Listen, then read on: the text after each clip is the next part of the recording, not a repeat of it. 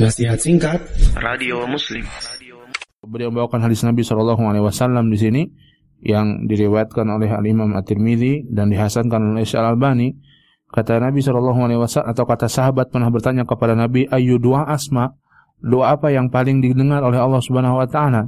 Kata Nabi Shallallahu Alaihi Wasallam, jawful lail wa adbaru salawatil maktubah. Nabi menyebutkan dua posisi, jawful lail di tengah malam, doa di tengah malam, ketika ke, di keheningan malam, kemudian doa di akhir sholat-sholat wajib. Ya doa di akhir sholat-sholat sholat-sholat wajib. Ya maka ini kita bisa banyak berdoa kepada Allah Subhanahu wa taala